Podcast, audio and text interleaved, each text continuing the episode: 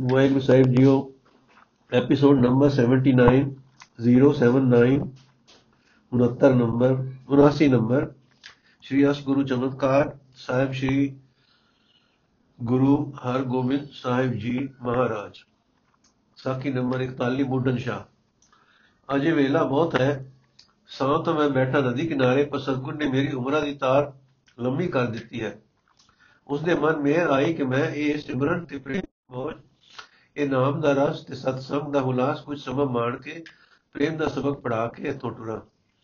ਇਸ ਲਈ ਮੇਰੀ ਸਾਰ ਰੱਖਣੀ। ਇਸ ਤਰ੍ਹਾਂ ਦੀ ਨਿਮਰਤਾ ਤੇ, ਦੇ ਪ੍ਰੇਮ ਦੇ ਆਪੋ ਵਿੱਚ ਗੱਲਬਾਤ ਕਰਕੇ ਦੋਵੇਂ ਪਿਤਾ, ਦੋਵੇਂ ਧਿਰਾਂ ਵਿਦਾ ਹੋਈਆਂ।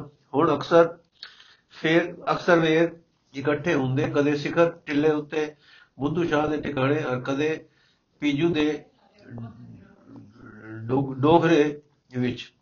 ਕਦੇ ਸਤਲੁਜ ਦੇ ਕਿਨਾਰੇ ਜੰਗ ਵਿੱਚ ਮੰਗਲ ਹੋ ਗਿਆ। ਗੁਰੂ ਨਾਨਕ ਦਾ ਸਤਸੰਗ ਉਜਾੜਾ ਵਿੱਚ ਜਗ ਜਾਗ ਉਠਿਆ।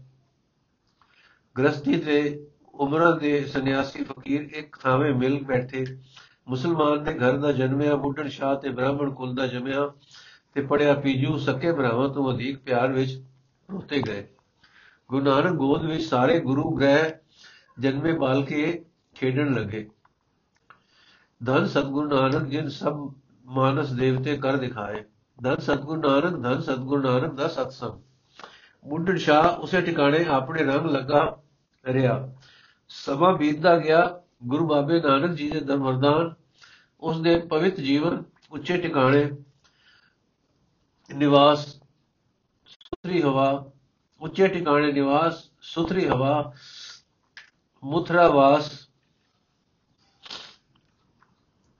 ਸੁਥਰਾ ਵਾਸ, ਸੁਥਰਾ ਭੋਜਨ, ਦੁੱਧ ਦਾ, ਸੁਥਰਾ ਜੀਵਨ ਤੇ ਸੁਥਰੀ ਆਤਮਾ। ਪ੍ਰੇਮ ਰੰਗ ਰੰਗੀ ਨਾਮ ਰੂਪੀ ਪੀਂਘ ਝੂਟਦੀ ਰਹੀ। ਉਮਰ ਦਾ ਧਾਗਾ ਕਿਸੇ ਵੇਲੇ ਟੁੱਟ ਸਕਦਾ ਹੈ, ਪਰ ਜੇ ਧਾਗਾ ਦੇਣ ਵਾਲਾ ਲੰਮਾ ਚੱਕਰੇ ਤਾਂ ਕਿਹੜੀ ਗੱਲ ਹੈ? ਸੋ ਲੰਮਾ ਹੁੰਦਾ ਗਿਆ, ਦਿਨ ਰਹਿਣ ਉਸ ਦਾ ਸਿਮਰਨ ਵਿੱਚ ਬੀਤਦਾ ਰਿਹਾ। ਹੁਣ ਰਸ ਪੈਂਦਾ ਹੈ, ਇਸ ਕਰਕੇ ਕਦੇ ਘਬਰਾ ਉਦਾਸੀ ਨਹੀਂ ਆਈ। ਧਿਆਨ ਟਿਕ ਗਿਆ ਹੈ, ਨਾਮ ਪੱਕ ਗਿਆ ਹੈ, ਰਸਿਆ ਹੋ ਗਿਆ ਹੈ ਸਤਸੰਗੀ ਪੀਜੂ ਦੀ ਜੀ ਸਤਚੰਦ ਸਚਖੰਡ ਜਾ ਵਸੇ ਹਨ। ਉਹ ਮੁਟਿਆਰਾਂ ਮੁਟਿਆਰ ਬੱਕਰੀਆਂ ਚਾਰਨ ਵਾਲੀ ਨਾਮ ਰੰਗ ਦੀ ਦੇਵੀ ਵੀ 60 ਵਰੇ ਦੀ ਉਮਰਾ ਭੋਗ ਕੇ ਲਿਵ ਲਗੀ ਵਿੱਚ ਸਰੀਰਕ ਚੋਲਾ ਛੱਡ ਗਈ ਹੈ। ਫਕੀਰ ਦੇ ਬਾਲ ਸਖਾਈ ਛੱਡ ਕੇ ਵੱਡੀ ਉਮਰ ਦੇ ਸਤਸੰਗੀ ਵੀ ਚੱਲ ਬਸੇ ਡੋਗਰੀ ਵਸਦੀ ਹੈ। ਪੀਜੂ ਦਾ ਇੱਕ ਪੁੱਤ ਤੇ ਭਤੀਜਾ ਉਸੇ ਨਾਮ ਰੰਗ ਵਿੱਚ ਦਸੀਏ ਮੁੱਢਣ ਸ਼ਾਹ ਦੇ ਸਤਸੰਗੀ ਹਨ।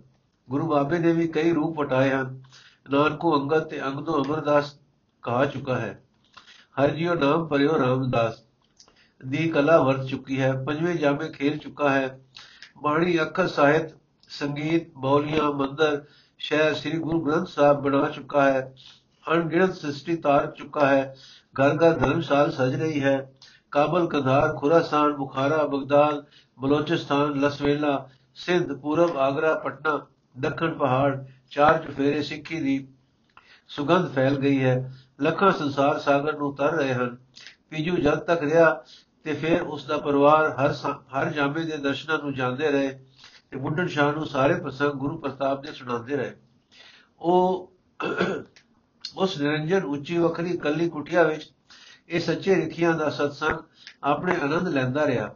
ਪਾਣੀ ਖੁੱਲੇ ਸਨ ਤੇ ਬੱਕਰੀਆਂ ਦੇ ਅਜੜ ਦੁੱਧ ਪਿਲਾਉਂਦੇ ਸਨ। ਮੱਕੀ ਹੋ ਸਕ, ਮੱਕੀ ਹੋ ਜਾਂਦੀ ਸੀ ਤੇ ਲੋੜਾਂ ਮੋਤੀਆਂ ਸਨ ਨਹੀਂ। ਸੁਖ ਨਾਲ ਤੇ ਰੰਗ ਨਾਲ ਸਮਾਂ ਟੁਰਦਾ ਗਿਆ ਤੇ ਸਤਸੰਗ ਦਾ ਰੋਹ ਵੱਜਾ ਗਿਆ, ਵੱਜਾ ਰਿਹਾ ਹੁਣ ਛੇਵਾਂ ਜਾਮਾ ਧਾਰ ਕੇ ਗੁਰੂ ਨਾਨਕ ਨੇ ਹੋਰ ਰੂਪ ਪਟਾਇਆ ਪੀਰੀ ਪੀਰੀ ਇਕੱਠੀ ਕੀਤੀ। ਜੋ ਵਾੜੀ ਲਾਈ ਸੀ, ਉਸ ਦੀ ਰਾਖੀ ਲਈ ਵੀਰ ਦਾ ਸੁਧਾਰਿਆ, ਦੁਖਿਆ ਦੀ ਰੱਖਿਆ ਦਾ ਝੰਡਾ ਖੜਾ ਕੀਤਾ, ਆਸਾ ਵਿੱਚ ਨਿਰਾਸ਼ ਰਹਿਣਾ ਦੱਸਿਆ। ਸੀ ਹੁਣ ਰਾਜ ਵਿੱਚ ਜੋਗੀ ਰਹਿਣਾ ਸਿਖਾਇਆ। ਸ਼ਾਂਤ ਨਾਲ ਉਤਸ਼ਾਹ ਭਰੇ, ਕਈ ਕੋਤਕ ਕੀਤੇ, ਕਈ ਰੰਗ ਖੇਲੇ। ਸਤਨਾਮ ਦਾ ਅਜਲੀ ਝੰਡਾ ਝੂਲਦਾ ਝੂਲਦਾ, ਖੜਕ ਦਾ ਝੰਡਾ ਵੀ ਝੂਲ ਪਿਆ, ਦੀਨ ਰੱਖਿਆ ਵੀ ਹੋ ਗਈ। ਹਾਂ, ਛੇਵੇਂ ਜਾਮੇ, ਬਾਬੇ ਨਾਨਕ, ਸਤਗੁਰ ਨਾਨਕ ਗੁਨਾ ਗੁਰੂ ਨਾਨਕ ਗੁਨਾ ਗੁਰੂ ਨਾਨਕ ਨੇ, ਗੁਰੂ ਨਾਨਕ ਨੇ ਇੱਕ ਦਿਨ ਆਪਣੇ ਪ੍ਰਤਾ ਗੁਰਦਿੱਤੇ, ਪੁੱਤਰ ਗੁਰਦਿੱਤੇ ਨੂੰ ਸਤ ਨੇ ਕਿਹਾ, ਬੇਟਾ, ਤੁਸੀਂ ਹੁਣ ਪਹਾੜਾਂ ਵੱਲ ਨੂੰ ਜਾਓ। ਸ਼੍ਰੀ ਚੰਦ ਜੀ ਤੋਂ ਵਰ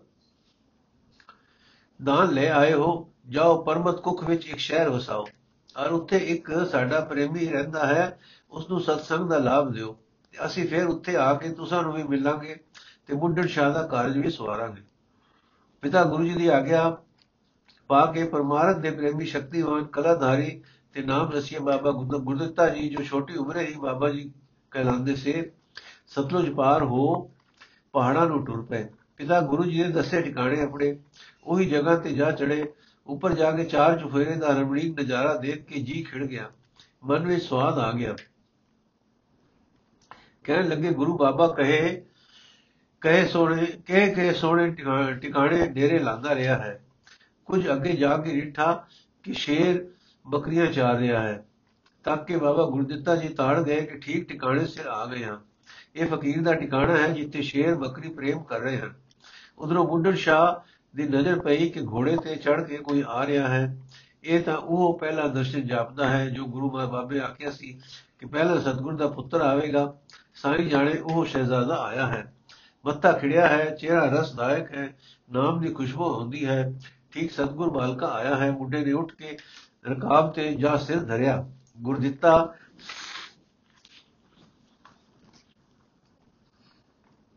ਜੀ ਨੇ ਹੇਠਾਂ ਉਤਰ ਕੇ ਸਿਰ ਸੰਭਾਲਿਆ, ਘੁੱਟ ਕੇ ਮਿਲੇ। ਬੁੱਢਣ ਸ਼ਾਹ, ਕੀ ਆਪ ਹੀ ਇਹ ਪ੍ਰਤਾਪੀ ਬਾਣਾ ਧਾਰ ਕੇ ਆਏ ਹੋ? ਗੁਰਦਿੱਤਾ ਜੀ, ਆਪ ਤਾਂ ਮੇਰੇ ਮਗਰੋਂ ਆਉਣਗੇ। ਮੈਂ ਅੱਗੋਂ ਦਾਸ ਆਇਆ ਹਾਂ, ਜੋ ਮਾਲਕ ਦੇ ਬੈਠਣ ਨੂੰ ਜਗ੍ਹਾ ਬਣਾਵਾਂ। ਮੈਂ ਉਹ ਨਹੀਂ, ਪਰ ਮੈਂ ਉਹ ਦਾ ਝਾੜੂ ਕਰਦਾਰ ਹਾਂ। ਦੁੱਧ ਤਿਆਰ ਮੈਂ ਕਰਾਵਾਂਗਾ, ਕਟੋਰਾ ਭਰ ਕੇ ਪੀਉਣਗੇ ਉਹ। ਜੋ ਤੇਰੇ ਮੇਰੇ ਮਾਲਕ ਹਨ। ਮੁੰਡਨ ਸ਼ਾਹ ਨੂੰ ਸਾਰੀਆਂ ਨਿਸ਼ਾਨੀਆਂ ਮਿਲੀਆਂ। ਪਿਆਰੇ ਦੇ ਪੁੱਤ ਦਾ ਪ੍ਰੇਮ ਗਦਗਦ ਕਰ ਗਿਆ। ਸ਼ੀਰ ਹੁਣ ਬਹੁਤ ਬੁੱਢਾ ਸੀ, ਪਰ ਗੁਰਮੁਖ ਮੁੰਡੇ ਕਦੇ ਨਾ ਹੀ ਜਿਨ੍ਹਾਂ ਅੰਤਰ ਸੁਰਤ ਗਿਆਨ। ਸੁਰਤ ਜਵਾਨ ਸੀ। ਦਿਨੋ ਦਿਨ ਜੋ ਜੋ ਜੋਗਨਾ ਵਿੱਚ ਸੀ। ਸਾਈ ਨੇ ਆਪਣੇ ਮਨ ਦੇ ਟਿਕਾਣੇ ਤੋਂ ਜਰਾ ਅਗੇਰੇ ਖੁੱਲੇ ਥਾਂ ਡੇਰਾ ਕਰਵਾਇਆ। ਮਸੰਦ ਦਾਸ ਨਤੀ ਇਸਤਰੀ ਦਾ ਡੋਲਾ, ਬੱਚੇ ਹੋਰ ਮਾਰ, ਹੋਰ ਸਾਰਾ ਲਾਓ, ਲਸ਼ਕਰ ਅਸਬਾਬ ਪੁੱਜ ਗਿਆ। ਤੰਬੂ ਲੱਗ ਗਏ, ਜੰਗਲ ਦਾ ਮਾਨੋ ਸੁਹਾਵਾ ਮੰਗਲ ਹੋ ਗਿਆ। ਕੁਝ ਦਿਨ ਪਰਸਪਰ ਪ੍ਰੇਮ ਅਤੇ ਅਸਤਸੰਗ ਮਗਰੋਂ ਬਾਬੇ ਨੇ ਕਿਹਾ ਮੁੱਢੜ ਸ਼ਾਹ ਜੀ, ਅਸਾਂ ਇੱਥੇ ਨਗਰ ਵਸਾਣਾ ਹੈ। ਤੁਸੀਂ ਟਿਕਾਣਾ ਦੱਸੋ। ਇਹ ਸੁਣ ਕੇ ਬੁੱਢੇ ਨੇਤਰਾਂ ਵਿੱਚ ਨੀਰ ਭਰ ਆਇਆ। ਬੋਲੇ, ਬਾਬਾ ਜੀ, ਨਗਰ ਉੱਥੇ ਵਸਾਓ, ਜਿੱਥੇ ਗੁਰੂ ਬਾਬਾ ਚਰਨ ਪਾ ਕੇ ਨਿਮਾਣੀ ਢੋਕ ਵਸਾ ਗਿਆ। ਪ੍ਰਸਾਦੇ ਛੱਕ ਕੇ ਗਰੀਬ ਪਰ ਸੱਚੇ ਸੁੱਚੇ ਸਿੱਖ ਤਾਰ ਗਿਆ ਹੈ। ਇਹ ਕਹਿ ਕੇ ਗਦਗਦ ਕੰਠ ਮੁੰਡੇ ਨੇ ਡੋਗਰਾ ਦੱਸਿਆ, ਨਿਰਜਨ ਟਿਕਾਣੇ ਦੇ ਦੋ ਦੇ ਦੋ ਨਿੱਕੀਆਂ ਛਪੜੀਆਂ ਤੱਕ ਕੇ ਗੁਰਦਿੱਤਾ ਜੀ ਅਸ਼ਰਜ ਹੋਏ ਕਿ ਉਹਨਾਂ ਟੁੱਟੀਆਂ ਝੋਪੜੀਆਂ ਵਿੱਚੋਂ ਦੋ ਮਨੁੱਖ ਤੇ ਦੋ ਮਾਇਆ ਨਾਮ ਰੰਗ ਵਿੱਚ ਰੰਗੀਆਂ ਬਾਹਰ ਰਹੀਆਂ ਚਰਨ ਪਰਸੇ ਮੱਥਾ ਟੇਕਿਆ, ਗੁਰਸਤ ਗੁਰਦਿੱਤੇ ਦੇ ਦਰਸ਼ਨ ਕਰਕੇ ਸੁਖ ਪਾਇਆ। ਜਦ ਮੁੰਡਨ ਸ਼ਾਹ ਨੂੰ ਨਗਰ ਵਸਾਣ ਦੀ ਗੱਲ ਦੱਸੀ ਤਾਂ ਦੋਹਾਂ ਪ੍ਰੇਮੀਆਂ ਨੇ ਉਹ ਥਾਂ ਦੱਸੀ ਜਿੱਥੇ ਗੁਰੂ ਬਾਬਾ ਮਕਈ ਦੀ ਰੋਟੀ ਤੇ ਬੱਕਰੀ ਦਾ ਦੁੱਧ ਛਕ ਗਿਆ ਸੀ। ਉਹਦੀ ਥਾਂ ਨੂੰ ਪੀਜੂ ਨੇ ਚੌਤੜਾ ਬਣਾ ਕੇ ਉੱਚਾ ਕਰ ਰੱਖਿਆ ਸੀ ਔਰ ਗੁਰੂ ਬਾਬੇ ਦਾ ਆਸਨ ਜਾਣ ਕੇ ਸਨਮਾਨਿਤ ਕਰ ਰੱਖਿਆ ਸੀ। ਬਾਬੇ ਗੁਰੂ ਦਿੱਤੇ ਜੀ ਨੂੰ ਵੀ ਇਹ ਥਾਂ ਬੜੀ ਪਿਆਰੀ ਲੱਗੀ। ਉੱਥੋਂ ਦੀ ਧੂੜ ਮੱਥੇ ਤੇ ਲਾਈ ਤੇ ਗੁਰੂ ਨਾਨਕ ਪ੍ਰੇਮ ਵਿੱਚ ਗਦਗਦ ਹੋ ਗਏ। ਕਿੰਨਾ ਕਾਲ ਪ੍ਰੇਮ ਦੇ ਜਲ ਨਾਲ ਨੈਣ ਭਰਦੇ ਰਹੇ। ਫਿਰ ਸਤਨਾਮ ਕਹਿ ਕੇ ਗੁਰੂ ਬਾਬੇ ਦਾ ਧਿਆਨ ਧਰ ਕੇ ਆਪਣੇ ਹੱਥੀ ਟੱਕ ਲਾਇਆ ਔਰ ਸ਼ਹਿਰ ਵਸਾਣ ਦੀ ਆਗਿਆ ਦਿੱਤੀ।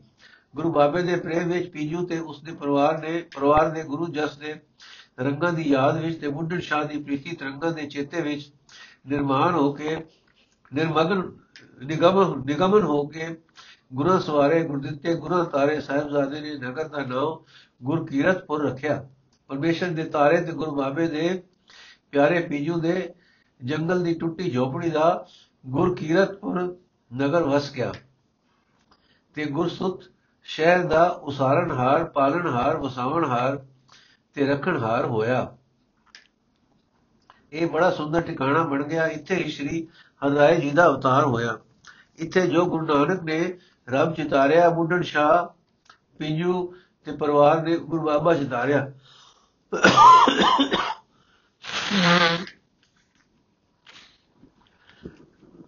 ਇਹ ਗੁਰੂ ਦੀ ਕੀਰਤ ਦੀ ਪੂਰੀ ਹੋ ਗਿਆ। ਜਿੱਥੇ ਬਾਬਾ ਪੈਰ ਧਰੇ, ਪੂਜਾ ਆਸਣ ਥਾਪਣ ਸੋਇਆ। ਬਾਬਾ ਗੁਰਦੱਤ ਗੁਰਦਿੱਤਾ ਜੀ ਨੇ ਸ਼ਹਿਰ ਵਸਾਇਆ, ਸਤਸੰਗ ਵੀ ਵੱਡੇ ਰੰਗ ਵਿੱਚ ਹੋ ਗਰੋ ਵਰਤਿਆ। ਸਵੇਰੇ ਆਸਾ ਦੀ ਵਾਰ ਲੱਗੇ, ਸਾਂਝ ਨੂੰ ਸੋਧਨ ਦਾ ਦੀਵਾਨ ਸੱਜੇ, ਕਥਾ ਵਾਰਤਾ ਸਤਸੰਗ ਹੋਵੇ। ਦੁਪਹਿਰ ਨੂੰ ਬਾਬੇ ਹੋਰੀ ਕਦੇ ਸ਼ਿਕਾਰ ਜਾਣ, ਕਦੇ ਬਨ ਵਿੱਚ ਜਾ ਬੈਠਣ, ਕਦੇ ਬੁੱਢਣ ਸ਼ਾਹ ਨਾਲ ਸਤਸੰਗ ਹੋਵੇ। ਬੁੱਢਣ ਸ਼ਾਹ ਹੁਣ ਅਤਿਅੰਤ ਬੁੱਢਾ ਸੀ। ਸਭ ਜ਼ਾਦੇ ਬੜਾ ਪਿਆਰ ਕਰਦੇ ਸੇ। ਇੱਕ ਦਿਨ ਵਾਰਤਾਲਾਪ ਹੁੰਦਿਆਂ ਬੁੱਢਣ ਸ਼ਾਹ ਨੇ ਪੁੱਛਿਆ, ਹੈ ਗੁਰਮੁਖ, ਹੈ ਸਤਿਗੁਰੂ ਦੇ ਪਿਆਰੇ ਜੀ, ਇਹ ਵਿਸਮਾਦ ਦੀ ਪੌੜੀ ਜੋ ਸਤਿਗੁਰੂ ਨਾਨਕ ਨੇ ਆਖੀ ਹੈ, ਵਿਸਮਾਦ ਦਾ ਕੀ ਵੇਤ ਹੈ? ਤਾਂ ਸ਼੍ਰੀ ਗੁਰਦੱਤਾ ਜੀ ਨੇ ਆਖਿਆ, ਵਿਸਮਾਦ ਇੱਕ ਐਸਾ ਉੱਚਾ ਰੰਗ ਹੈ ਜੋ ਆਤਮਾ ਦਾ ਆਪਣਾ ਤਰੰਗ ਹੈ। ਇਹ ਮਨ ਜਾਂ ਸਰੀਰ ਦਾ ਖੇਲ ਨਹੀਂ। ਜਦੋਂ ਕੋਈ ਸੁੰਦਰਤਾ, ਲਿਸ਼ਕਾਰਾ ਮਾਰਦੀ ਹੈ, ਤਾਂ ਮਨ ਦੀ ਗਤੀ ਗੁੰਮ ਹੋ ਜਾਂਦੀ ਹੈ ਤੇ ਆਤਮਾ ਵਿੱਚ ਆਪਣੇ ਸਹਿਜ ਸੁਖ ਦੀ ਇੱਕ ਰੰਗਤ ਪੈਦਾ ਹੁੰਦੀ ਹੈ। ਮਨ ਜਦ ਉਸ ਰੰਗ ਦੇ ਬਾਅਦ ਉੱਠਦਾ ਹੈ ਤਾਂ ਉਸ ਦਾ ਸੰਸਕਾਰ ਮਨ ਪਰ ਪੈਂਦਾ ਹੈ। ਭਾਵੇਂ ਮਨ ਉਸ ਰਸ ਦਾ ਹਾਲ ਕੁਝ ਨਹੀਂ ਦੱਸ ਸਕਦਾ, ਕਿਉਂਕਿ ਮਨ ਦੀ ਉਸ ਵਿੱਚ ਗਮਤਾ ਨਹੀਂ ਹੈ। ਪਰ ਸੰਸਕਾਰ ਪੈਣ ਕਰਕੇ ਸਵਾਦ ਮਾਣਦਾ ਹੈ, ਉਸ ਸਵਾਦ ਵਿੱਚ ਵਾਹ ਵਾਹ ਕਰਦਾ ਹੈ।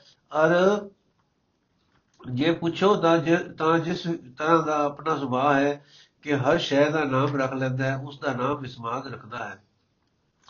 ਵਿਸਮਾਦ ਦਾ ਰੰਗ ਉਸ ਵੇਲੇ ਪੈਂਦਾ ਹੈ ਜਦ ਰੂਹ ਰੂਹ ਆਪਣੇ ਰੰਗ ਵਿੱਚ ਜਾਂਦੀ ਹੈ,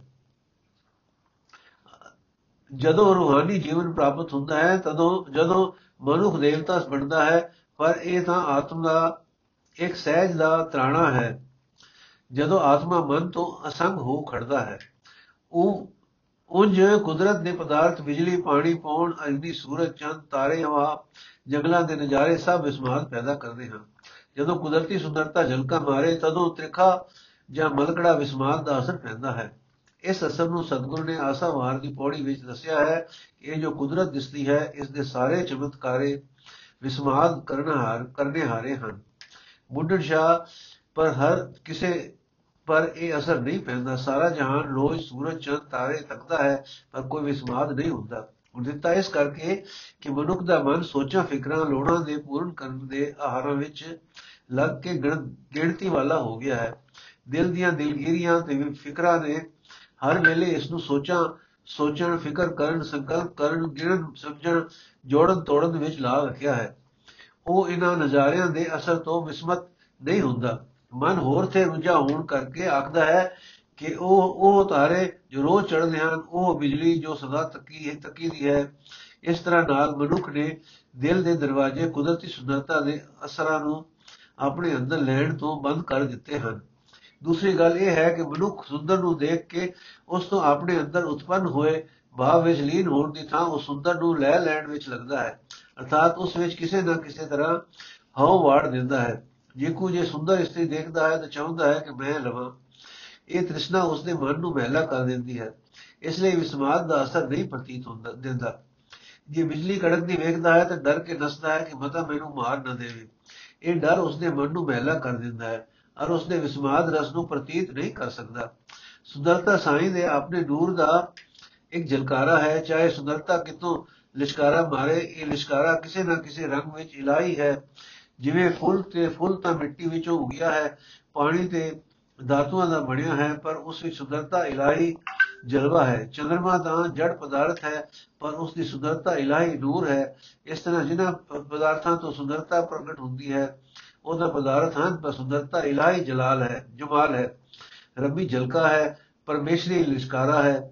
ਜਦ ਇਹ ਲਿਸ਼ਕ ਮਾਰਦੀ ਹੈ, ਸਾਡਾ ਆਪਣਾ ਆਪ ਉਸ ਦੇ ਅਸਰ ਨਾਲ ਆਪਣੇ ਆਪ ਵਿੱਚ ਜੁੜ ਕੇ ਰਸ ਲੀਨ ਹੋ ਜਾਂਦਾ ਹੈ।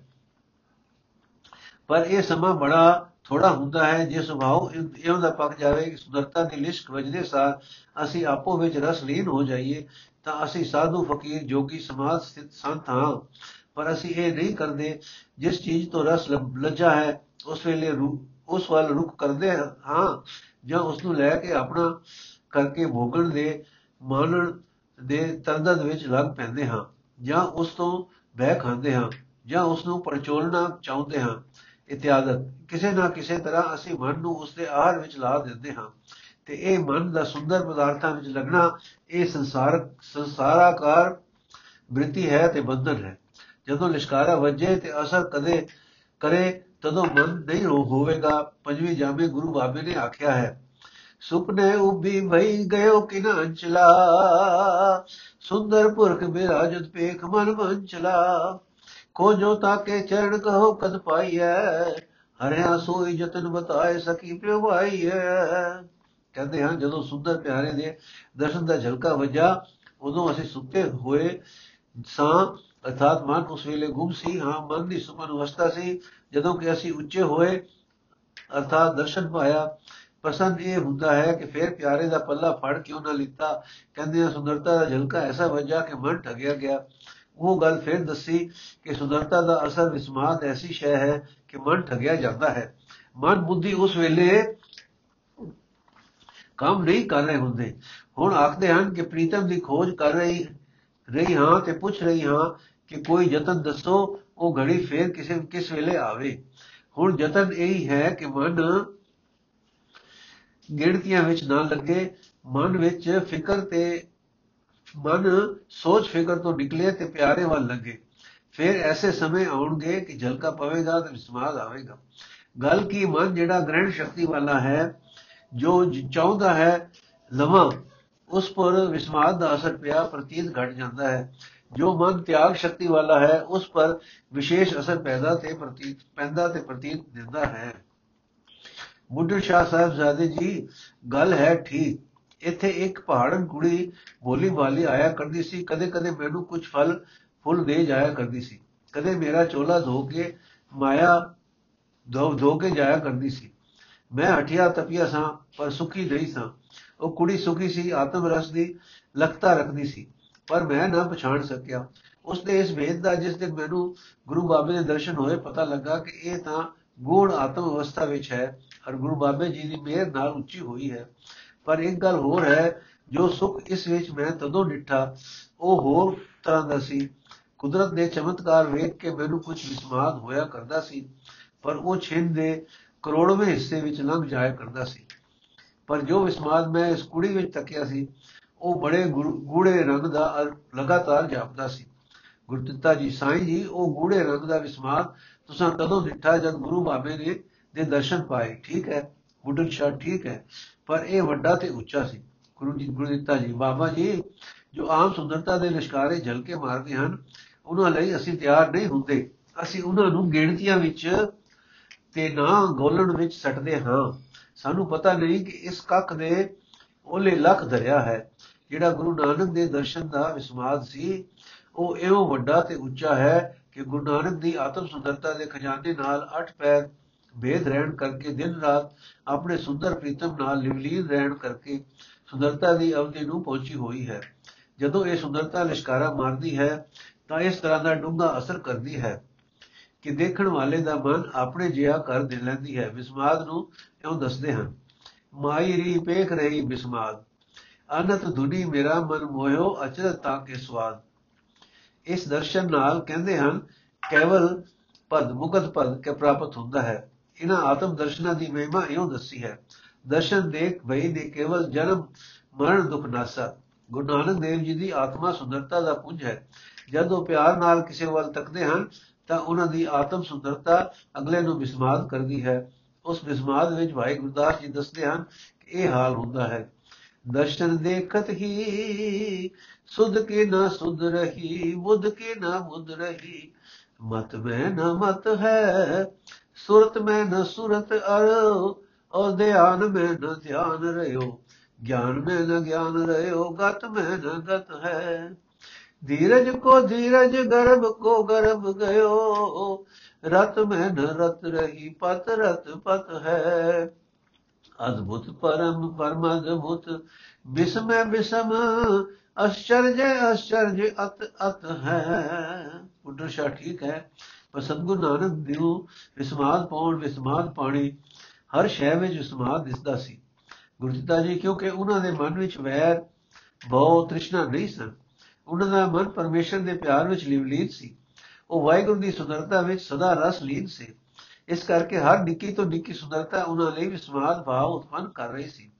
ਤੁਸੀਂ ਦੇਖੋ, ਕੁਦਰਤ ਦੇ ਚਮਤਕਾਰ ਤੱਕ ਕੇ ਉਹ ਵਿਸਮਾਦ ਹੁੰਦੇ ਸਨ। ਫਿਰ ਇਹ ਵਿਸਮਾਦ ਉਹਨਾਂ ਨੂੰ ਅਚਰਜ ਰੂਪ ਉਹ ਦਿਸਦਾ ਹੈ। ਕਦੇ ਤਾਂ ਐਉਂ ਵਿਸਮਾਦ ਹੁੰਦੇ ਹਨ, ਮਾਨੋ ਅੱਖਾਂ ਨਾਲ ਸੁੰਦਰਤਾ ਤੱਕੀ ਹੈ। ਕਦੇ ਇਹਨਾਂ ਕੁਦਰਤੀ ਪਦਾਰਥਾਂ ਵਿੱਚੋਂ ਉਹਨਾਂ ਨੂੰ ਪਰਮੇਸ਼ਰ ਦੀ ਇਲਾਹੀ ਧੁਨ ਸੁਣਾਈ ਦਿੰਦੀ ਹੈ। ਸੋਦਰ ਵੇ ਸਤਿਗੁਰੂ ਜੀ ਸਾਰੀਆਂ ਚੀਜ਼ਾਂ ਨੂੰ ਪਰਮੇਸ਼ਰ ਦਾ ਕੀਰਤਨ ਕਰ ਰਹੇ ਸੁਣਦੇ ਹਨ। ਕੀਰਤਨ ਸੰਗੀਤ ਦੀ ਵੀ ਇੱਕ ਸੁੰਦਰਤਾ ਹੈ, ਜਿਸ ਦਾ ਅਨੁਭਵ ਕੰਨਾਂ ਦੁਆਰਾ ਹੁੰਦਾ ਹੈ। ਕਿਤੇ ਗੁਰੂ ਬਾਬੇ ਜੀ ਨੂੰ ਕੁਦਰਤ ਦੇ ਨਜ਼ਾਰੇ ਨਾਲ, ਨਾਲੇ ਅੱਖਾਂ ਨਾਲ, ਨਾਲੇ ਕੰਨਾਂ ਨਾਲ ਇਸਮਾਲ ਹੋ ਰਹੇ ਹਨ ਕਿ ਆਰਤੀ ਦਾ ਸਾਜ਼ ਸਜਿਆ ਦਿਸਦਾ ਹੈ। ਨਾਲੇ ਆਰਤੀ ਦਾ ਗਾਇਨ ਤੇ ਕੀਰਤਨ ਸੁਣਾਈ ਦੇ, ਦਿੰਦੇ ਰਿਹਾ ਹੈ। ਜੋ ਗगन ਰਵਚੰਦ ਤਾਰੇ, ਮਲਿਆਨ, ਪੌਣ, ਬਨਸਪਤੀ ਸਾਨੂੰ ਵਸਤਾਂ ਦਿਸਦੇ ਹਨ। ਗੁਰੂ ਬਾਬੇ ਨੂੰ ਆਰਤੀ ਕਰ ਰਹੇ, ਆਰਤੀ ਗਾ ਰਹੇ, ਇਸ ਦੇ ਹਨ ਦਿਸਦੇ ਹਨ ਅਰ ਵਿਸਮਾਦ ਕਰ ਰਹੇ ਹਨ। ਗੱਲ ਕਿ ਉਹਨਾਂ ਦੀ ਲਿਵਲੀਨ ਆਤਮਾ ਨੂੰ ਹਰ ਪਾਸਿਓਂ ਨਿੱਕੇ ਤੋਂ ਨਿੱਕੇ ਤੇ ਵੱਡੇ ਤੋਂ ਵੱਡੇ ਕੁਦਰਤੀ ਚਮਤਕਾਰ ਤੋਂ ਵਿਸਮਾਦ ਦੀ ਵਰਖਾ ਹੋ ਰਹੀ ਦਿਸਦੀ ਹੈ। ਗੁਰੂ ਆਪਣੇ ਆਤਮਾ ਦੇ ਝਲਕਾਰੇ ਨਾਲ ਆਪਣੇ ਦਰਸ਼ਨ ਕਰਨ ਹਾਰਿਆਂ ਵਿੱਚ ਇਹ ਰਸ ਪਾਉਂਦਾ ਹੈ। ਬੁੱਢਣ ਸ਼ਾ ਫਿਰ ਇਹ ਇੱਕ ਦਾਤ ਹੈ, ਨਿਰੋਲ ਦਾਤ ਹੈ, ਕਿਸੇ ਸਾਧਨ, ਯਤਨ ਦਾ ਫਲ ਤਾਂ ਨਹੀਂ ਹੈ। ਨਹੀਂ ਨਾ, ਮੇਰੇ ਨਾਲ ਤਾਂ ਇੰਜੇ ਵਰਤਿਆ ਹੈ ਗੁਰਦਿੱਤਾ ਜੀ। ਠੀਕ ਹੈ, ਇਹ ਇਲਾਹੀ ਦਾਤ ਹੈ, ਇਹ ਨਜ਼ਰ ਹੈ, ਜਿਸ ਵੱਲ ਸਤਿਗੁਰੂ ਨਾਨਕ ਨੇ ਆਪਣੇ ਪਿਆਰ ਨਾਲ ਤੱਕਿਆ ਉਸ ਨੂੰ ਗੁਰੂ ਨਾਨਕ ਦੀ ਅੰਦਰਲੀ ਇਲਾਹੀ ਸੁੰਦਰਤਾ ਦੇ ਦੇ ਰੰਗ ਲਾ ਦਿੱਤਾ। ਜਿਸ ਤਰ੍ਹਾਂ ਅੱਗ ਦੀ ਲਾਟ ਪਾਸ ਆ ਕੇ ਦੀਵਿਆਂ ਨੂੰ ਬਾਲ ਦਿੰਦੀ ਹੈ ਪਰ ਸਾਈਂ ਜੀ, ਆਪਣੇ ਮਨ ਨੂੰ ਇਸ ਤੋਂ, ਇਸ ਦੇ ਲੈਣ ਜੋ ਕਰਨ ਲਈ ਕੁਝ ਘਾਲ ਕਰਨੀ ਹੀ ਕਰਨੀ ਹੀ ਹੁੰਦੀ ਹੈ। ਗਾਲ ਦਾ ਫਲ ਇਹ ਦਾਤ ਨਹੀਂ, ਪਰ ਗਾਲ ਵਾਲੇ, ਪਰ ਜੇ ਇਹ ਨਜ਼ਰ ਪਏ ਤਾਂ ਆਪਣੇ ਵਰਗਾ ਕਰ ਲੈਂਦੀ ਹੈ। ਬੁੱਢਾ ਸ਼ਾ ਗਾਲ ਕੀ ਹੈ? ਦਿੱਤਾ ਜੀ ਗਾਲ ਆਪਾ ਨਿਵਾਰਨਾ, ਮਨ ਵਿੱਚ ਤਿਆਗ ਦਾ ਵਸਾਣਾ, ਮਨ ਗਿਣਤੀਆਂ ਵਿੱਚ ਘਟ ਵਰਤੇ, ਅਰਥਾਤ ਵੈਰ, ਭੈ ਖਾਇਸ਼ਾਂ ਲਵਾ ਲਵਾ, ਇਹਨਾਂ ਨਾਲ ਨਿਉ ਤੋੜੇ, ਕੰਮ ਕਰੇ ਫਲ ਦੀ ਵਾਸਨਾ ਨਾ ਕਰੇ, ਕਿਸੇ ਆਪਣੀ ਇੱਛਾ ਦਾ ਗੁਲਾਮ ਨਾ ਬਣੇ, ਜੋ ਕੰਮ ਕਰੇ, ਨਿਰਵਾਸ ਕਰੇ ਬਹਿ ਨਾ ਖਾਵੇ, ਵੈਰ ਨਾ ਕਰੇ, ਮੋਹ ਵਿੱਚ ਨਾ ਫਸੇ। ਗੱਲ ਕੀ ਆਪਾ ਨਿਵਾਰੇ? ਬੁੱਢਣ ਸ਼ਾ ਇਹ ਵੀ ਬੜਾ ਕਠਨ ਹੈ। ਕੋਈ ਜੁਗਤ, ਗੁਰਤਾ ਜੀ, ਹਰ ਚੜਾਈ ਔਖੀ ਤਾਂ ਹੁੰਦੀ ਹੈ, ਪਰ ਉੱਚਿਆਂ ਲੈ ਜਾਂਦੀ ਹੈ। ਜੁਗਤ ਇਸ ਦੀ ਗੁਰੂ ਬਾਬੇ ਨੇ ਸੇਵਾ ਰੱਖੀ ਹੈ। ਦਿਲ ਚਾਹ ਹੋ ਕੇ ਭਲੇ ਦੇ ਕੰਮ ਕਰਨੇ, ਕੋਈ ਆਪਣੀ ਖਾਹਿਸ਼, ਕੋਈ ਲਾਭ ਗਉ ਫਲ ਦੀ ਆਸ ਨਾ ਰੱਖਣੀ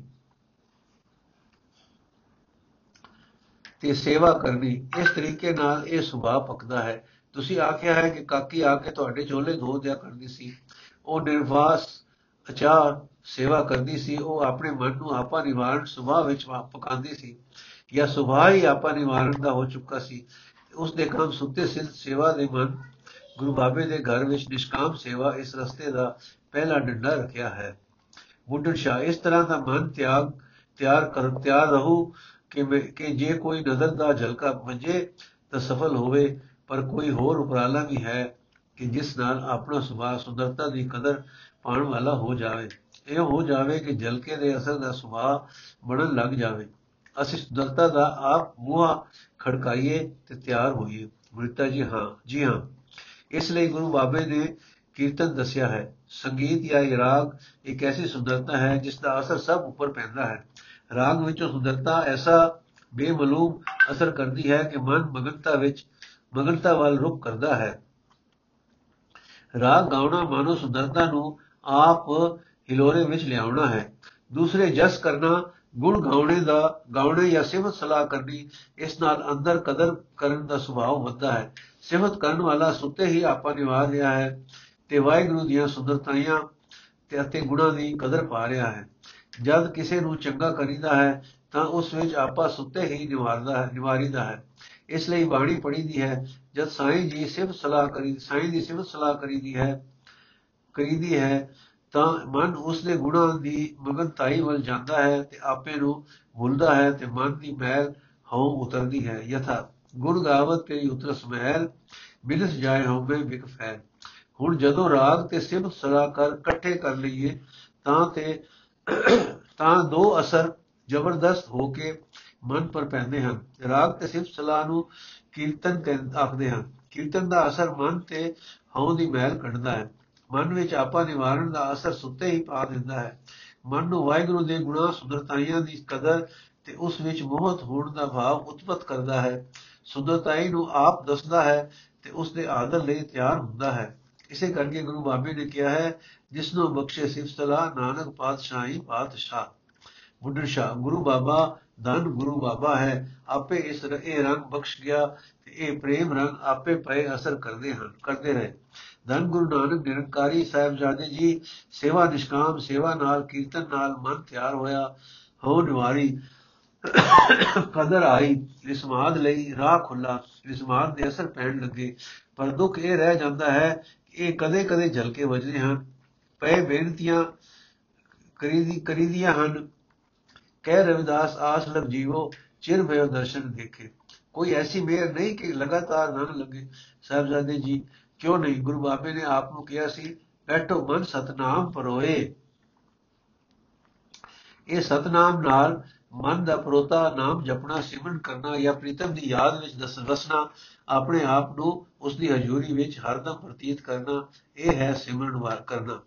ਇਸ ਦਾ ਭਾਵ ਇਹ ਹੈ ਕਿ ਲਗਾਤਾਰ ਸੁਖ ਵੱਜੇ ਸਿਮਰਨ ਨਾਲ ਉਹ ਗੁਲ ਜੋ ਸਾਡੇ ਤੇ, ਸਾਡੇ ਸੁੰਦਰ ਵਾਹਿਗੁਰੂ ਦੇ ਵਿਚਕਾਰ ਹਾਇਲ ਤੇ ਹੈ, ਹਾਇਲ ਹੈ, ਦੂਰ ਹੁੰਦੀ ਹੈ। ਜਦ ਲਗਾਤਾਰ ਯਾਦ ਰਹੀ ਲਗਾਤਾਰ ਹਜ਼ੂਰੀ ਰਹੀ ਲਗਾਤਾਰ ਅਸੀਂ ਸੁੰਦਰ ਪ੍ਰੀਤਮ ਦੇ ਨਾਲ ਰਹੇ ਤਾਂ ਸਮਝੋ ਕਿ ਵਿਥ ਗਈ ਜਦੋਂ ਆਪਾ ਨਿਵਰ ਜਾਵੇ ਸਿਰਫ ਸਲਾ ਵਸ ਜਾਵੇ ਧਿਆਨ ਮਾਰਗ ਦੀ ਹਜ਼ੂਰੀ ਵਿੱਚ ਵਸ ਵਸ ਨਿਕਲੇ ਫਿਰ ਰਸ ਆਪ ਤੋਂ ਆਪ ਲਗਾਤਾਰ ਹੁੰਦਾ ਹੁੰਦਾ ਲਗਾਤਾਰ ਹੋ ਜਾਂਦਾ ਹੈ ਇਸ ਲਗਾਤਾਰ ਪ੍ਰਵਾਹ ਦਾ ਨਾਮ ਲਿਵ ਹੈ ਲਿਵ ਲੱਗੀ ਰਹੇ ਫਿਰ ਅੰਦਰਲਾ ਆਤਮਾ ਕੌਲ ਦੇ ਬੰਧਨਾਂ ਤੋਂ ਛੁੱਟ ਗਿਆ ਆਪਾ ਸੁੰਦਰ ਤੇ ਸੁੰਦਰਤਾ ਦੇ ਘਰ ਵਾਹਿਗੁਰੂ ਨਾਲ ਸੁਰ ਹੋ ਗਿਆ। ਸਹਿਜ ਪਦ ਵਿੱਚ ਆ ਗਿਆ। ਫਿਰ ਵਿਸਮਾਦ ਹੀ ਵਿਸਮਾਦ ਹੈ। ਉਹ ਰੰਗ ਹੈ, ਉਹ ਸਵਾਦ ਹੈ, ਉਹ ਰਸ ਹੈ, ਉਹ ਆਨੰਦ ਹੈ, ਉਹ ਵਿਨੋਦ ਹੈ, ਉਹ ਮੰਗਲ ਹੈ। ਜੋ ਸਭ ਤਰ੍ਹਾਂ ਅਕਹਿ ਹੈ, ਉਸੇ ਮਨ ਦੀ ਗਮਤਾ ਨਹੀਂ ਜੋ ਵਰਣਨ ਕਰੇ। ਉੱਥੇ ਚੰਦ ਸੂਰਜ ਨਹੀਂ ਜੋ ਚਾਨਣਾ ਪਾਣ। ਉੱਥੇ ਵਿਤ ਪੁਲਾੜ ਨਹੀਂ ਕਿ ਤੁਸੀਂ ਉਸ ਦਾ ਰੂਪ ਲੱਖੋ। ਉੱਥੇ ਸਮਾਂ ਨਹੀਂ ਕਿ ਉਸ ਤੁਸੀਂ ਉਸ ਦਾ ਆਨੰਦ ਜਾਣ ਸਕੋ।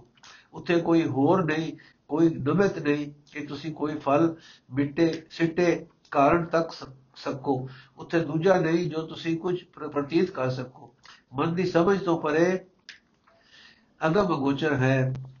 ਉਸ ਸੁਖ ਤੇ ਰਸ ਦਾ ਜੋ ਮਿਸਰੀ ਤੀ ਦਲੀ ਵਾਂਗੂ ਸਾਰਾ ਮਿੱਟਾ ਹੈ, ਰੂਪ ਕੀ ਕਿਹਾ ਜਾਵੇ, ਵਿਸਮਾਦ ਹੈ ਅਰ ਵਿਸਮਾਦ ਹੈ ਅਰ ਪੂਰਨ ਵਿਸਮਾਦ ਹੈ। ਪੁੱਤਰ ਸ਼ਾਹ ਸਾਹਿਬ ਜ਼ਾਦੇ ਜੀ, ਆਪ ਧਨ ਹੋ ਇਸੇ ਵਿਸਮਾਦ ਸੁਖ ਤੋਂ ਬਿਨਾ ਇਸੇ ਨਜ਼ਰ ਨਾਲ ਮਿਲੇ ਇਲਾਹੀ ਲਹਿਰੇ ਤੋਂ ਬਿਨਾ, ਮੈਂ ਉਮਰਾ ਦਾ ਇੱਕ ਹਿੱਸਾ ਤਪਾ ਹਟਾਂ ਵਿੱਚ ਗੁਆ, ਖੁਆ ਲਿਆ।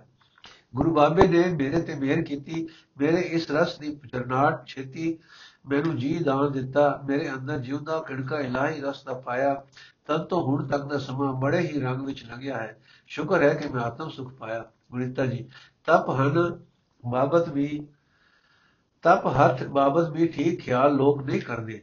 ਹਟ ਪਹਿਲਾ ਦਰਜਾ ਹੈ, ਜਦੋਂ ਮਨ ਨੂੰ ਮਨ ਤੇ ਲੋਭ, ਲਹਿਰ, ਆਸਾ ਤ੍ਰਿਸ਼ਨਾ ਦੇ ਸੁਭਾਅ ਤੋਂ ਹੋੜੀਦਾ ਹੈ। ਸਤਗੁਰ ਦੀ ਬਾਣੀ ਦੇ ਬਾਣ ਮਾਰੀਦੇ ਹਨ, ਤਾਂ ਹਟ ਕਰੀਦਾ ਹੈ। ਸਾਡਾ ਸੁਭਾਅ ਕਾਮਨਾ ਵਾਲਾ ਹੋਇਆ ਆਤਾਂ ਤ੍ਰਿਸ਼ਨਾ ਦੀਆਂ ਜਨਮ ਜਨਮ ਤੋਂ ਹੋਈਆਂ ਬਹਿ ਵੈਰ ਮੋਹ ਦੀਆਂ ਵਾਦੀਆਂ ਪੱਕੀਆਂ ਹੋ ਚੁੱਕੀਆਂ ਹੋਈਆਂ। ਇਹਨਾਂ ਨੂੰ ਜਦ ਹੋੜੀ ਦਾ, ਮੋੜੀ ਦਾ, ਤੋੜੀ ਦਾ ਹੈ, ਸੇਵਾ ਕਰੀਦੀ ਹੈ, ਬਾਣੀ ਪੜੀਦੀ ਹੈ, ਤਾਂ ਹਟ ਧਾਰ ਕੇ ਕਰੀਦੀ ਹੈ। ਰਸ ਤਾਂ ਉਦੋਂ ਨਹੀਂ ਹੁੰਦਾ। ਇਸ ਨੂੰ ਹਟ ਕਹਿੰਦੇ ਹਨ।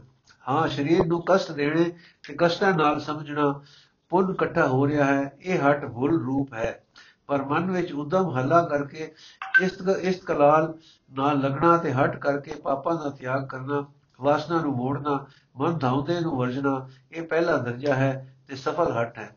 ਫਿਰ ਕੁਝ ਮੈਲ ਘਟਦੀ ਹੈ ਤਾਂ ਉਤਸ਼ਾਹ ਹੋ ਹੁੰਦਾ ਹੈ। ਚੰਗੇ ਕੰਮ ਵਿੱਚ ਲੱਗ, ਜਾ ਲੱਗੀਦਾ ਹੈ। ਸ਼ਾਂਤ ਕੰਮਾਂ ਵਿੱਚ ਮਨ ਲੱਗਦਾ ਹੈ। ਰਾਜ ਯੋਗ ਵਿੱਚ ਜੁੜਦਾ ਹੈ ਇੰਦਰੀ ਵਸ ਹੁੰਦੇ ਹਨ, ਵਾਸਨਾਵਾਂ ਘਟ ਜਾਂਦੀਆਂ ਹਨ, ਮਨ ਜੁੜਦਾ ਹੈ ਤੇ ਸੁਖ ਪਾਉਂਦਾ ਹੈ। ਜਦੋਂ ਇਸ ਤੋਂ ਅੱਗੇ ਅਗਮ ਸੁਖ ਵਿੱਚ ਲਿਵਲੀਨ ਵਸਦਾ ਹੈ, ਜਦੋਂ ਵਾਹਿਗੁਰੂ ਵਿੱਚ ਕੁਦਰਤੀ ਆਤਮ ਰੰਗ ਦਾ ਆਨੰਦ ਲਹਿਰੇ ਲੈਂਦਾ ਹੈ, ਫਿਰ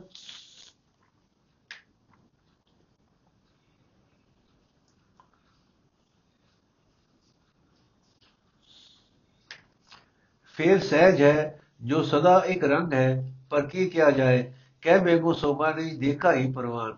ਇਸ ਤਰ੍ਹਾਂ ਦੇ ਮਿਲਾਸ ਕਰਕੇ ਸਾਹਿਬਜ਼ਾਦੇ ਜੀ ਤਾਂ ਚਲੇ ਗਏ ਤੇ ਬੁੱਢਣ ਸ਼ਾਹ ਜੀ ਉੱਥੋਂ ਹੀ ਲਿਵਲੀਨ ਹੋ ਗਏ। ਦਿਨ ਹੁਣ ਚੋਕਾ ਹੋ ਆਇਆ ਸੀ, ਪਰ ਆਪ ਆਪਣੀ ਇਸ ਅਕਟਕ ਸਮਾਧੀ ਵਿੱਚ ਲੀਨ ਸੇ ਇੱਕ ਕਿ ਇੱਕ ਨੀਲਾ ਘੋੜਾ ਉੜਦਾ ਆ ਗਿਆ ਔਰ ਮਾਖੀਆਂ ਜੋੜਿਆਂ ਵਾਲੇ ਮਨ ਹਰਨ ਮਨੋਹਰ ਸ਼੍ਰੀ ਗੁਰੂ ਜੀ ਸਾਹਮਣੇ ਆ ਖੜੋਤੇ। ਸੇਲੀਆਂ ਵਾਲਾ ਗੁਰੂ ਨਾਨਕ, ਖੜਗਾ ਵਾਲਾ ਹਰਗੋਬਿੰਦ ਹੋ ਆਇਆ। ਬੁੱਢਣ ਸ਼ਾਹ ਸਮਾਧੀ ਵਿੱਚ ਦਰਸ਼ਨ ਵਾਸਤੇ ਪ੍ਰਾਰਥਨਾ ਕਰ ਰਿਹਾ ਹੈ ਤੇ ਦਰਸ਼ਨ ਦਾਤੇ ਸਾਹਮਣੇ ਖੜੇ ਹਨ। ਸਤਗੁਰ ਨੇ ਕਿਰਪਾ ਕਰਕੇ ਧਿਆਨ ਵਿੱਚ ਦਰਸ਼ਨ ਦਿੱਤਾ, ਤਾਂ ਅੱਖ ਖੁੱਲੀ, ਦਰਸ਼ਨ ਅੱਖਾਂ ਵਿੱਚ ਸਮਾਇਆ। ਐਸਾ ਸਮਾਇਆ ਕਿ ਸਾਈਂ ਲੋਕ ਵਿਸਮਾਦ ਰੂਪ ਹੋ ਗਿਆ। ਸਤਗੁਰ ਨੇ ਬਹੁਤ ਪਿਆਰ ਕੀਤਾ, ਹੋਸ਼ ਵਿੱਚ ਆਂਦਾ, ਪਰ ਪਿਆਰ ਦੀ ਜਰਨਾਟ ਤੇ ਸਹਿਜ ਦਾ ਰਸ ਮਗਨ ਕਰ ਕਰਕੇ ਫੇਰ ਫੇਰ ਡਿੱਗੀ ਜਾਂਦਾ ਹੈ। ਆਤਮ ਖਿਚ ਲਾਵਨਿਯਤਾ ਸੂਰਬੀਰਤਾ ਅਲੂੜ ਅਲੂੜ ਅਲੂਹਿਤਾ ਤੇ ਦੇ ਸੋਹਣੇ ਰੰਗ ਰੂਪ ਵਾਲੇ ਚੋਜੀ ਸਤਗੁਰਾਂ ਦੀ ਗੋਦ ਹੈ ਤੇ ਤਿਆਗ ਵਿਰਾਗ ਭਜਨ ਦੀ ਮੂਰਤ ਫਕੀਰ ਦਾ ਸਿਰ ਹੈ। ਇਲਾਹੀ ਪਿਆਰ ਗੁਰਸਿੱਖੀ ਦਾ ਪ੍ਰੇਮ ਆਪਣਾ ਸੰਗਮ ਦਰਸਾ ਰਿਹਾ ਹੈ। ਕਿਤਨਾ ਚਿਰ, ਕਿਤਨਾ ਕਾਲ ਇਸ ਤਰ੍ਹਾਂ ਬਤੀਤਿਆ ਸਤਗੁਰ ਜੀ ਨੇ ਅਸੀਸ ਦਿੱਤੀ ਤੇ ਆਖਿਆ, ਮੇਰਾ ਦੁੱਧ। ਪ੍ਰੇਮ ਭਰੇ ਬਿਰਧ ਨੇ ਉੱਠ ਕੇ ਬੱਕਰੀਆਂ ਦਾ ਆਪ ਦੁੱਧ ਚੋਇਆ ਤੇ ਚੋਰੀ ਸਤਗੁਰ ਨੂੰ ਪਿਲਾਇਆ। ਔਰ ਐਸਾ ਝਲਕਾ ਡਿੱਠਾ ਕਿ ਸਤਗੁਰ ਮੇਲੀਆਂ ਵਾਲਾ, ਸੇਲੀਆਂ ਵਾਲਾ ਤੇ ਖੜਗਾ ਵਾਲਾ ਇੱਕੋ ਕੋਤਕਾਰ ਦੇ ਦੋ ਬਾਣੇ ਹੋਂ ਦਿਸੇ। ਤਦ ਮੁੰਡਨ ਸ਼ਾਹ ਨੇ ਸਤਰੋਤ ਕਿਹਾ, ਨਮੋ ਨਮੋ ਤੁਮਕੇ ਜਗ ਸੁਆਮੀ, ਨਮੋ ਨਮੋ ਪ੍ਰਭ ਅੰਤਰ ਜਾਮੀ, ਨਮੋ ਨਮੋ ਗਨ ਤੁਰਕਨ ਹਰਤਾ, ਨਮੋ ਨਮੋ ਉਜਲ ਜਸ ਕਰਤਾ। ਕੁਝ ਚਿਰ ਮਗਰੋਂ ਸਤਗੁਰੂ ਜੀ ਗੁਰਦਿੱਤਾ ਜੀ ਦੀ ਬਣਾਏ ਮੰਦਰ ਨੂੰ ਗਏ, ਕਮਰ ਕੱਸਾ ਖੋਲਿਆ ਤੇ ਇਸ਼ਨਾਨ ਆਦ ਵਿੱਚ ਲੱਗੇ ਤੇ ਗੁਰਦਿੱਤਾ ਜੀ ਨੂੰ ਫਕੀਰ ਪਾਸ ਜਾਣੇ ਦਾ ਹੁਕਮ ਮਿਲਿਆ। ਬਾਬਾ ਜੀ ਦੇ ਮੁੰਡਨ ਸ਼ਾਹ ਜੀ ਗੁਰੂ ਜਸ ਕਰਦੇ ਰਹੇ। ਬਾਬਾ ਜੀ ਤੇ ਮੁੰਡਨ ਸ਼ਾਹ ਜੀ ਗੁਰੂ ਜਸ ਕਰਦੇ ਰਹੇ, ਸੰਤ ਨੂੰ ਫਕੀਰ ਨੇ ਕਿਹਾ, ਸੰਜ ਨੂੰ ਫਕੀਰ ਨੇ ਕਿਹਾ ਸਾਹਿਬ ਜਾਦੇ ਜੀ, ਤਦ ਤੁਸੀਂ ਸ਼ਰੀਰ ਤਿਆਗੋਗੇ, ਤਾਂ ਐਸੇ ਥਾਂ ਦੇਵਰਾ ਬਣੇ। ਮੁਸਕਰਾ ਕੇ ਸਾਹਿਬਜ਼ਾਦੇ ਨੇ ਕਿਹਾ, ਫਕਤ ਨੇੜੇ ਹੈ, ਸਾਡਾ ਦੇਵਰਾ ਇੱਥੇ ਹੀ ਬਣ ਸੀ, ਪਰ ਇੱਥੇ ਅਜੇ ਬਾਬੇ ਨਾਨਕ ਨੇ ਦਸਵੇਂ ਜਾਮੇ ਫੇਰ ਫੇਰਾ ਫੇਰਾ ਪਾਣਾ ਹੈ, ਪੰਥ ਸਾਜਣਾ ਹੈ ਇਹ ਸਾਹਮਣੇ ਸਾਰੇ ਪਹਾੜਾਂ ਵਿੱਚ ਆਨੰਦ ਖੇਡਣਾ ਹੈ। ਇਹ ਸੁਣ ਕੇ ਮੁੰਡਨ ਸ਼ਾਹ ਨੇ ਧੰਨ ਗੁਰੂ ਨਾਨਕ, ਧੰਨ ਗੁਰੂ ਨਾਨਕ ਕਿਹਾ ਤੇ ਲੇਟ ਗਿਆ। ਇਸ ਤਰ੍ਹਾਂ ਜਦ ਪਹਿਰ ਰਾਤ ਰਹੀ ਤਾਂ ਉੱਠੇ ਇਸ਼ਨਾਨ ਕੀਤਾ, ਵਾਰ ਪੜੀ ਜਪ ਸਾਹਿਬ ਜੀ ਦਾ ਪਾਠ ਕਰ ਰਹੇ ਸਨ ਕਿ ਖੜਗਾ ਵਾਲੇ ਗੁਰੂ ਨਾਨਕ ਦੇਵ ਜੀ ਆ ਗਏ। ਫਕੀਰ ਨੇ ਉੱਠ ਕੇ ਮੱਥਾ ਟੇਕਿਆ ਔਰ ਚਰਨਾਂ ਨੂੰ ਲਿਪਟ ਗਿਆ। ਦੇਖਤ ਬੰਦੇ ਪਦ ਅਰਵਿੰਦਾ, ਧਨ ਧਨ ਤੁਮ ਤੇ ਤੁਮ ਕੋ ਸੁਖ ਕੰਦਾ। ਅੰਤ ਸਮੇਂ ਕੁਝ, ਮੁਝ ਦਰਸ਼ਨ ਦੇ ਕਰਿਓ ਕਰਤਾਰ ਸੰਕਟ ਹੀ। ਸਤਿਗੁਰੂ ਨੇ ਫਰਮਾਇਆ ਇਹ ਮੁੰਡਨ ਸ਼ਾਹ, ਜੇ ਹੋਰ ਚਿਰ ਜੀਵਨ ਨੂੰ ਲੋੜੋ ਤਾਂ ਦੱਸ। ਲੋੜੇ ਤਾਂ ਦੱਸ। ਫਕੀਰ ਨੇ ਕਿਹਾ ਇਹ ਸੁੰਦਰਾਂ ਦੇ ਸੁੰਦਰ, ਕਲੇਜੇ ਸਮਾਂ ਦੇ, ਸਮਾਂ ਕੇ, ਸਮਾ ਕੇ ਫੇਰ ਨਾ ਨਿਕਲਣ ਵਾਲੇ ਸੋਹਿਲਾ ਦੇ ਮੋਹਨ, ਆਪਣੀ ਰਜਾ ਵਿੱਚ ਰੱਖ ਤੇ ਆਪਣੇ ਬਖਸ਼ੇ ਵਿਸਮਾਦ ਦੇ ਵਿੱਚ ਵਿਸਮਾਦ ਕਰਦੇ ਆਪਣੀ ਦਿੱਤੀ ਲਿਵ ਵਿੱਚ ਲਿਵਲੀਨ ਰੱਖ। ਉਮਰਾ ਬਹੁਤ ਬੀਤੀ ਹੈ, ਹੁਣ ਚਰਨ ਸ਼ਰਨ ਵਿੱਚ ਵਾਸਾ ਦੇ। ਸੰਸਾਰ ਸਾਰਾ ਤੱਕ ਲਿੱਤਾ ਹੈ। ਰਜ ਚੁੱਕਾ ਹਾਂ, ਪਰ ਤੇਰਾ ਰੂਪ ਤੱਕ ਤੱਕ ਕੇ ਰਜ ਨਹੀਂ ਆਈ। ਹੋਰ ਤੋਂ ਹੋਰ ਤੱਕਣੇ ਨੂੰ ਜੀ ਕਰਦਾ ਹੈ, ਰਜਦਾ ਹੈ, ਫਿਰ ਜੀ ਕਰਦਾ ਹੈ। ਐਸੀ ਮਿਹਰ ਕਰਕੇ ਇਹ ਸੁੰਦਰ, ਸੁੰਦਰਿਆਤਾ ਵਿੱਚ ਸਮਾਵਾ। ਮੈਂ ਸੁਣਿਆ ਹਾਂ ਕਿ ਚੋਜੀ ਮੇਰੇ ਖੜਦਾ ਵਾਲੇ